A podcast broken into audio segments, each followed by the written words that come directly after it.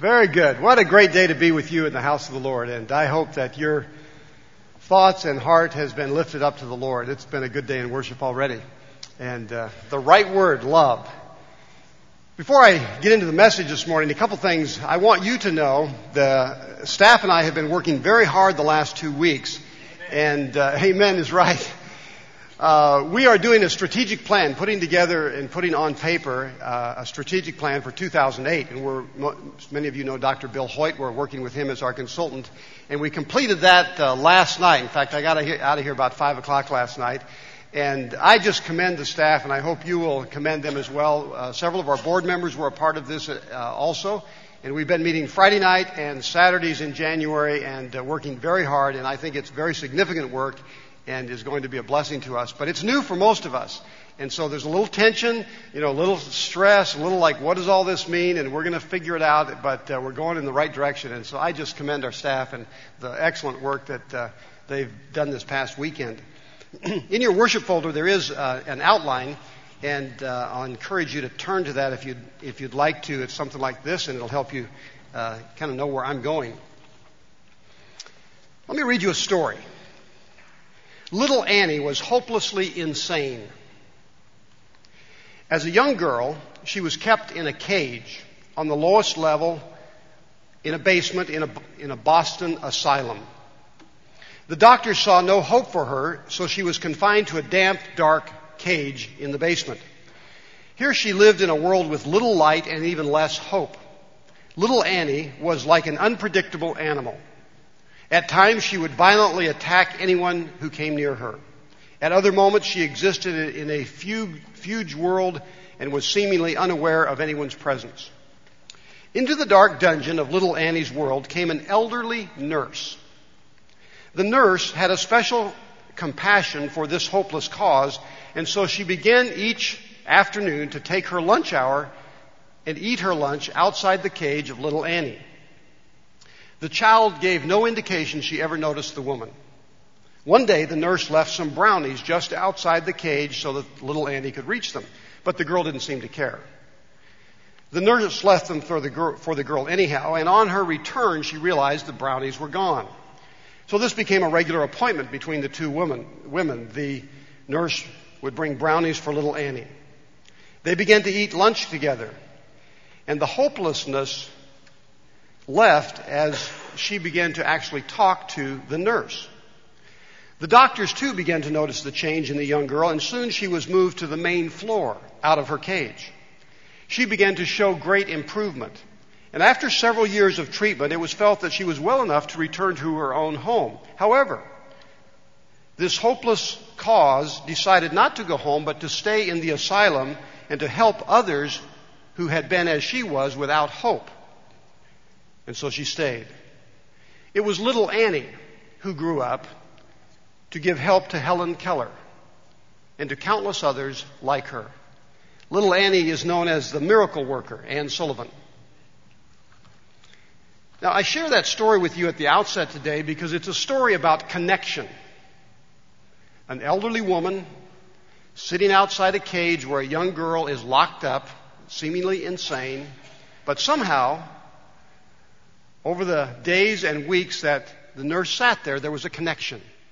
And that connection changed Anne Sullivan's life. And her life, in turn, changed other people's lives, like Helen Keller's. Now, our theme for this year, 2008, is what? Connect 360. Thank you. And we've talked about and I've got a little arrow in there, and I know you already know this, but we've talked about a vertical, vertical connection. What does that mean for us? What's that supposed to remind us of? I can repreach that sermon today if you'd like. I want some from the back row. They're just about to fade out. I can't even see back there so far. What's that connection with? God. Okay, we understand that. And uh, when you think of Connect 360, I hope it helps you connect with God and remind you of your connection with the Lord. Now, last week we talked about a different connection, a horizontal connection, and we talked about connecting with church. And we talked about our relationship uh, in the body of Christ. Now, our theme this year, Connect 360, has some biblical support. We're looking at the greatest commandment. And that is in Matthew chapter 22, Jesus said, You shall love the Lord your God with all your heart, with all your soul, and with all your mind. This is the greatest commandment. And the second is like unto it, you shall love your neighbor as yourself. And so as we begin this year, I'm emphasizing this love of God, our vertical connection, and the love of our neighbor. Now, if you're doing a pretty good job of loving God, and I think uh, worship this morning was about loving God, right? That's a great way to start. That great old hymn just lifts you right to the Lord and helps us express what we believe. So we loved God this morning, and we're loving God. And uh, I think you did a good job of shaking hands with each other and greeting one another and saying, "How are you doing this morning?" And so we're loving one another as Christians. That's enough, right? That's that's it, right? We've lived out those verses. If we're doing that, huh? Probably not. It's a little bit too short uh, because there's something else. And this morning I want to talk about that something else. It's really not enough to love God and to love your church. There's more to it. We are also to love our community. And this morning I want to talk about loving our community. Now the realization is that some of us, I'm afraid, live in a ghetto. Let me explain. You know where the word ghetto came from. If you've ever traveled in Europe and seen the European cities, we were at a ghetto in Prague, for example. There's a walled when you're in the city of Prague, there's an area, a section of the city that's walled off, and the Jews live there. And ghettos originally apply, applied to the place where Jews were forced to live in a city in Europe, and sometimes they were even walled off, and that was a ghetto. Now, we've come to use it in other ways, but you know, I think there are Christian ghettos.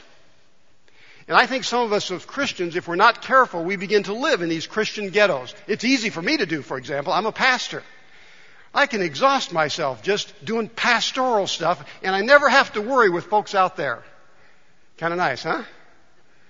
I can just pray and be in relationship with God, and I can serve you and visit the sick and counsel and prepare sermons and lessons, and uh, the staff and I can do our stuff together. And, and, and what am I in essentially? I'm in a Christian ghetto. And this morning, as we talk together about what does it mean to love our neighbor as ourselves, I want to talk about our community, and I simply, by community, I mean outside the church. You can define it any other way you want. But I mean just outside these walls, outside our Christian community. What's it like out there? And I really want to do two things. Um, I've put up a question in this outline. Let me look at it. What does, what, here's the question. It's impossible to fully answer, but the question is, what determines how you respond to or connect with other people? Now, of course, a lot of things determine how you respond to people, don't they? And a lot of things determine how you connect with people. This morning, what I want to do, is, I want to do two things. One is, I'm going to go through some scripture in just a minute with you, because don't you agree with me that as we come to faith in Jesus Christ and become followers of Jesus, should not Jesus impact how we connect to other people and how we respond to other people? I mean, a dramatic example. If you grew up rough and somebody lipped off to you and you're used to just knocking them down with your fist, and you come to Christ, Christ wants to change that first response, right? You, you really shouldn't slug somebody when you get mad at them. And you and I understand that. So hopefully, as we become Christ followers, our behavior changes in how we respond to our community. And it changes because the Word of God teaches us new ways to respond. So I'm going to go over some scriptures in Matthew in just a moment with you about that. Secondly, I'm hoping that as you think about your connections, that you will walk out of here saying, how do I connect to the community? Or do I? Or another way to put it, am I living in a Christian ghetto? And if so, what am I going to do about that? Now some of you may think this very strange because you're out in the world all the time and this may be the only time you're around Christians. And you think, well, is there anybody that's really not around Christians a lot? Yes, there are lots of us. Because for myself as a pastor and us in staff, I live in this Baptist world. It's a wonderful world. That's where I'm at. If I'm not intentional, I don't interact with non-Christians. Some of us are students at Fuller or APU or other schools where it's all Christians. And it's very easy for us to do our school stuff and do our church stuff, and we may not really act or interact with other people that are not Christians or far from God. So that's what I mean. So let's begin today by talking about some things that Jesus said that shape the way we respond to and connect with other people. Now listen to this verse. It's in Matthew chapter 5, verse 43. It's in your outline here. Um, listen to this verse. And I, I looked up in the, in the uh, book of Matthew, the word neighbor is only used three times. Once in Matthew 22 where he says love your neighbor. and then it's used another time of love your neighbor, and it's used this time. And the, we're thinking about, well, how am I supposed to respond to folks in the community? Here's, here's what Jesus said. Matthew 5. You have heard that it was said, you shall love your neighbor and hate your enemy. But I say to you, love your what? You know what he says. Your enemies. And pray for those who persecute you so that you may be children of your Father in heaven, for he, your Father in heaven, makes his sun shine on the evil and on the good and sends rain on the righteous and on the unrighteous. Now that's a pretty big statement. And so Jesus' instruction is we are to love, first of all, love your, your neighbor. We understand that. But he doesn't stop there, does he? We're also supposed to love who? Our enemy. Now you heard throughout this, our time singing together, you heard the word love, and that's the key here. Love your neighbor and love your enemy. And so when you're driving down the road and somebody cuts you off and is just driving like an idiot, it doesn't really bother you, does it? Because you're a Christian and you have lots of patience and the fruit of the Spirit and, and you love them, right? Even if they make rude gestures to you, you just love them. And if you're in a long line at the store and somebody cuts in front of you and uh, maybe to make it even worse, they're of a different, different ethnicity than you are or a different color than you are. And you just, it doesn't bother you. you. say, well, go ahead. I'm just going to wait in line anyhow, right? Because you love them, right? Now, when I said, how do you respond to people and how do you connect with them? We all know how we respond to folks, don't we? I mean, it depends on the situation, depends on if we like them. There are lots of things on which it depends. But if the teaching of Jesus is going to shape us, there's one little word that ought to be planted in our head when we think about connections, and that word is what? It's love. And Jesus said, love your neighbor, but he didn't leave it there. He stretches us by saying, you've got to love your enemy. In other words, would it be wrong to say you just have to love people? That's a value that comes out of Jesus' teaching, and there is no exception to that value. We love as God loved us.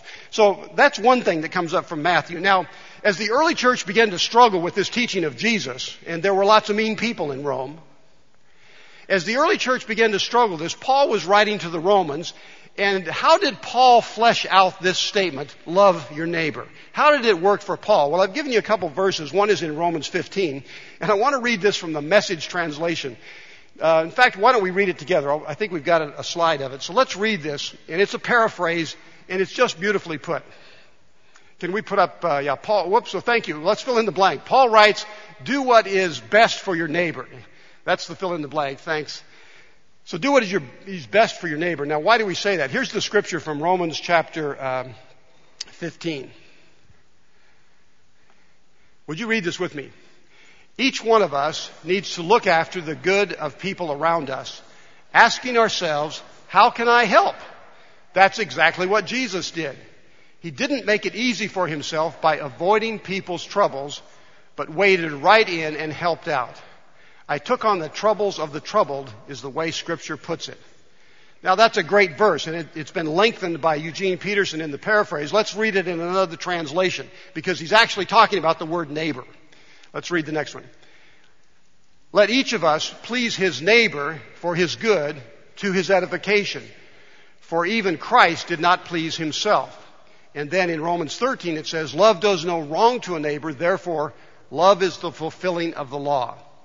Now again, scripture that helps us to be shaped. How do you respond to other people? And as Paul puts it, um, one way to respond is to say, how can I help in this situation? Uh, I don't know whether to tell this story or not. It's not in my notes, but um, it just so powerfully impacted me.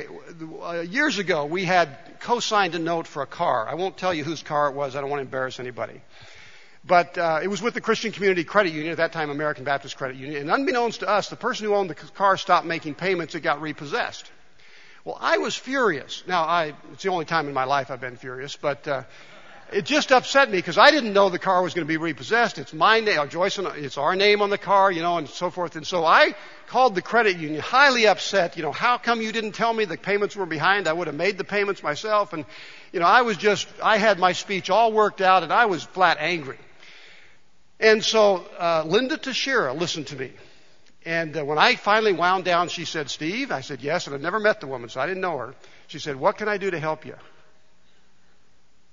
Long silence. Huh? She repeated, what, what would make this all right? What can I do to help you?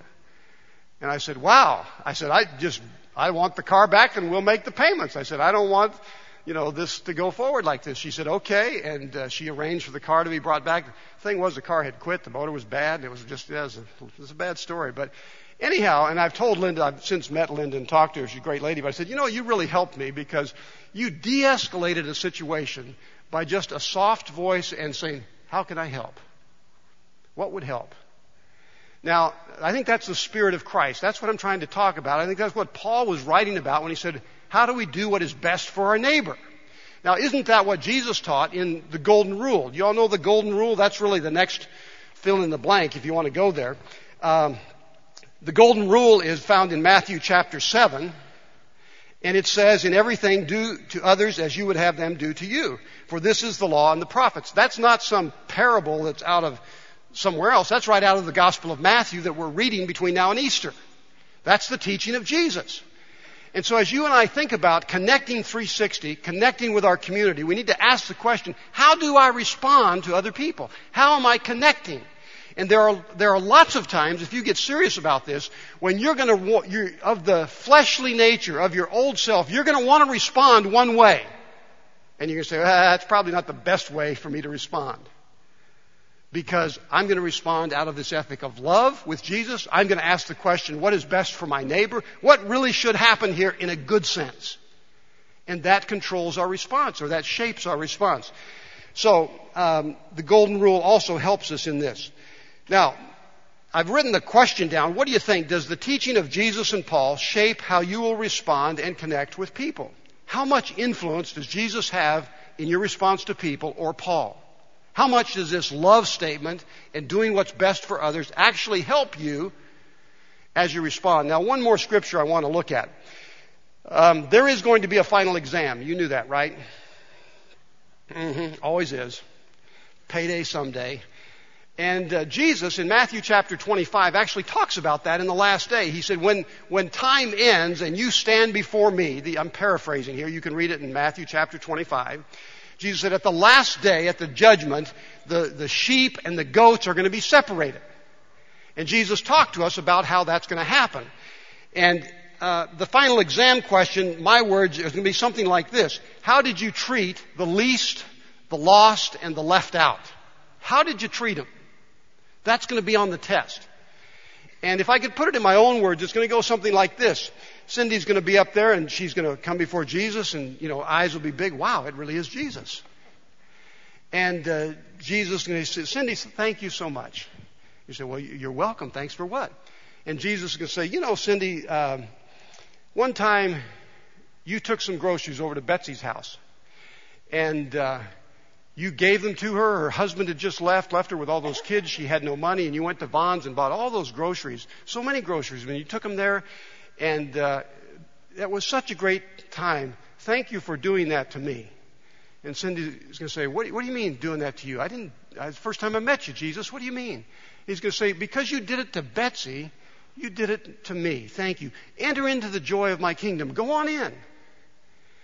And then some guy's going to walk up there and, and uh, Jesus to say, how are you doing? He's going to say, I'm fine. And he said, you know, uh, thank you so much because I was so cold in Pasadena one January night, and you bought me a blanket and some dry clothes and bought me a meal, and uh, I really appreciate it. The guy's going to stand there and say, Jesus, this is the first time I ever met you. I've never seen you before. And Jesus is going to say, No, you remember that night in Pasadena, and you helped me out. And the guy's going to say, you know, I'm a little confused. And Jesus will say, Go on into to heaven. And somebody else will come bopping up there and say, Oh, Jesus, how you doing? I'm on my way to heaven. Thanks so much. Whoa, whoa, whoa, whoa, wait a minute, wait a minute, come here said, You know, I was hungry. I didn't get any food. I was thirsty. I didn't get anything to drink. I uh, was without clothes. I didn't get any clothes. And, and you could have helped me, but you didn't. And you're going to go out into utter darkness. Goodbye. Now, these people in the story are real people. And they say to Jesus, When did we ever see you hungry or naked? or thirsty. And Jesus says, you can read it in Matthew 25, 40, in that you've done it to the least of these brothers and sisters of mine, you did it to me. You read that scripture for yourself. What does that mean as we seek to connect with our community? As we seek to connect 360. And so, I hope you find these uh, points of Scripture helpful as we think about our connection to our community. Now, I want to um, wrap this up with a couple of stories. Uh, one time, the story is of, told of Gandhi. He was Hindu, of course. And a, another Hindu man came to Gandhi, and he was quite upset because a Muslim had murdered his son. This is way back before the days of terrorism, too a Muslim had murdered his son. And he said to Gandhi, I can't find any peace. I'm so distraught over the death of my son and this murder. He said, how can, how can you, how can I find peace? Can you help me? And Gandhi said to the man, yes, I can help you. You need to go adopt a Muslim young boy and raise him as a Muslim. And you'll find peace. Now, as you think about that, that'd be a stretch, wouldn't it? That'd be a stretch. But Gandhi was actually picking up on some of the ethic of Jesus of love your enemy, of reaching out to them. And Scripture talks about that. This morning, as we conclude, I've put on the uh, worship folder, uh, how are you going to connect with the community in 2008? And I want you to consider some casual connections. When we talk about casual connections, what are we talking about? What, what does that strike in your mind? What does that bring up a casual connection? Accidental, Somebody in the supermarket. That's the idea. Now, I was listening to uh, Channel 4 News a while back, a few weeks, uh, a little over a week ago, and Brian Williams, the news anchor, said something about Blue Monday. I'd never heard of Blue Monday. Do you know about Blue Monday?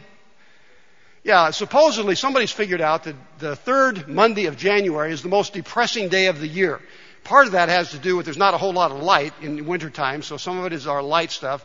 But um, apparently suicides are up and depression is up and there are all kinds of things. Christmas is actually not the most depressing time. It's uh, actually suicides are down at Christmas time, so don't go down that road. But this guy's figured out, you know, it's, this is a bad time. So Brian Williams is talking about Blue Monday and he was warning everybody. He said, when you're out on the streets, he said, let's help each other out. And he closed the broadcast by saying, look at somebody and smile. Look at somebody and say hello. Just notice somebody, would you? And uh, it's a small matter, but in our casual context, how are you relating to people? We all know people that, uh, you know, they come into work and it's like, you know, they come along and you say something to them, they never speak back to you. It's no wonder they're depressed. They're looking down at their shoe tops. They don't talk to anybody. They don't smile. You'll feel better if you just smile. Nothing spiritual about that. Just do it. And so anyhow, Brian Williams was talking about that. I thought that was kind of cool. A little bit of help. Now, what about our uh, formal connections? What kind of connections would those be? Yeah. Chamber of Commerce, family, business things, school relationships, you know, what, what you do at work. As you think about Connect 360 and you think about Jesus telling us how we should respond to and connect with other people, um, how, how do people at work or at school perceive you? How are your connections? Do they reflect the values we've talked about? I think for myself, this is a huge issue as I think about how others perceive me and are, am I really living out the value of Jesus? What do I want that to look like? And so as you go forth today, I, I want to encourage you uh, in this matter that you uh, think about those formal connections. And this last one is uh, something where I think we really need to push on some of you. Intentional connections. What do I mean by intentional connections? Well, let me use myself as an example. Again, it's easy for me to live in a Christian ghetto. I can structure my life quite easily so I'm only around followers of Jesus. Now, sometimes that's good. Not always. But if I'm not careful, I really will have no non-Christian contacts. Well, how can I win people to faith in Christ? How can people connect with God through me if I don't know anybody that's far from God? And so by intentional connections, I mean that all of us should be praying and thinking and say, God, how can you use me in the world this week? And if you really don't have those non-Christian connections, I hope today, as you think about Connect 360 with your community, you begin to think about, well, how can I create some connections that are going to put me in places where there are people far from God? I do that primarily in three ways. Uh, one way has been through bicycling. I do a lot of cycling, and I found a group here in Pasadena I can cycle with. And uh, we meet at 6 a.m. on Tuesday morning, and when, it's not raining, they're wimps. I show up in the rain, and they're not there. Uh, anyhow, a great group of guys. And so there's a connection for me outside the church. Another way is when I came here, I was able to get on the board of the Pasadena, Pasadena Senior Center. And that's been a great connection report, uh, point for me. And there have been times when I have been able to be a peaceful presence in a difficult situation. Very interesting group of people, great people. And so there I can be with people, some who don't know God. That's another way. Um, hanging out at the coffee shop. I've built relationships with some of the business people in this community. That's another way. Uh, you can figure it out, but how are you going to connect with people who are far from God? And I want to challenge you in that as we go forth this Connect 360, it's not just about how we respond to others. It's about how do I build relationships with people that, if God be pleased by the power of the Holy Spirit, I can influence them to come to Christ or be a, be a part of that process. And so this morning I want to encourage you uh, to think about Connect 360 and to think about uh, our community connections. Now as I wrap up, this story is kind of helpful to me and I want to end with this story. The story is helpful to me because uh, I know how I respond, you know, uh, at first blush. And that's not always the way I really want to respond. There's, there's a better way to respond sometimes. And this story kind of highlights the contrast of responses. It's a story that a mom told about being in a toy store with her six year old son. And she's there in this huge toy store and they're shopping and they're going up and down the aisles. And she said, we came around a, uh, an aisle, the corner of an aisle, and looked down about halfway down the aisle there was a young man in a wheelchair with no legs. And when I looked up and saw his face, it was, he was just very disfigured. He'd been burned or something, and it was a badly disfigured face. About the same time, her little six-year-old who was in front of her said, look, mom, and he points, you know, in a loud voice, look, mom, and he points at the man in the wheelchair down the aisle. And she's just about to grab him and say, you know, we don't point and yell about people. But he took off. And he ran down the aisle and stopped right in front of this guy in the wheelchair who was also surprised, kind of like, you know, what's coming? And the man looked at the little boy, the little boy looked at the man, and he said, Man, that's a cool earring. And the mom realized, when I looked at this man, I just saw a scarred face. When my six year old looked at him, he saw a beautiful earring. What a difference. What a difference. In Matthew chapter 20, Jesus is traveling, and there are um, two blind men. And Jesus doesn't pay any attention to them. He's going to go on by. But they start screaming so loudly, they disrupt the whole group of people there, and they're screaming at Jesus, Have mercy on us. They're asking for help. And Jesus asks a very interesting question. And I was thinking about this question this week. Jesus turns to the blind man who've made such a scene they get noticed. And, and by the way, oftentimes people who are on the margins of life, if they don't make a noise, nobody will notice them. So think about that. But anyhow, Jesus notices them and he says to them, What would you like me to do for you? That's a great question. And this morning, what would you like Jesus to do for you? Well, the blind men, of course, said, We would like our eyes opened. And so Jesus opened the eyes of the blind men. And I was thinking about that this week. Jesus, would you open my eyes? Would you help me to see what you want me to see? Help me to respond like you want me to respond. Help me to be who you want me to be in each situation. That's a big challenge, isn't it? But that's my prayer. And so this morning, I'd like to conclude with this prayer. It's a prayer about connection. It's a prayer about how do we love our community? How do we live out this commandment of Jesus to love our neighbor? Would you uh, read this prayer with me? O Lord, give us more charity, more self-denial, more likeness to Thee. Teach us to sacrifice our comforts to others and our likings for the sake of doing good. Make us kindly in thought, gentle in word, generous in deed. Teach us that it better to give than to receive, better to forget ourselves than to put ourselves forward, better to minister than to be ministered unto. And unto thee, the God of love, be glory and praise forever. Amen.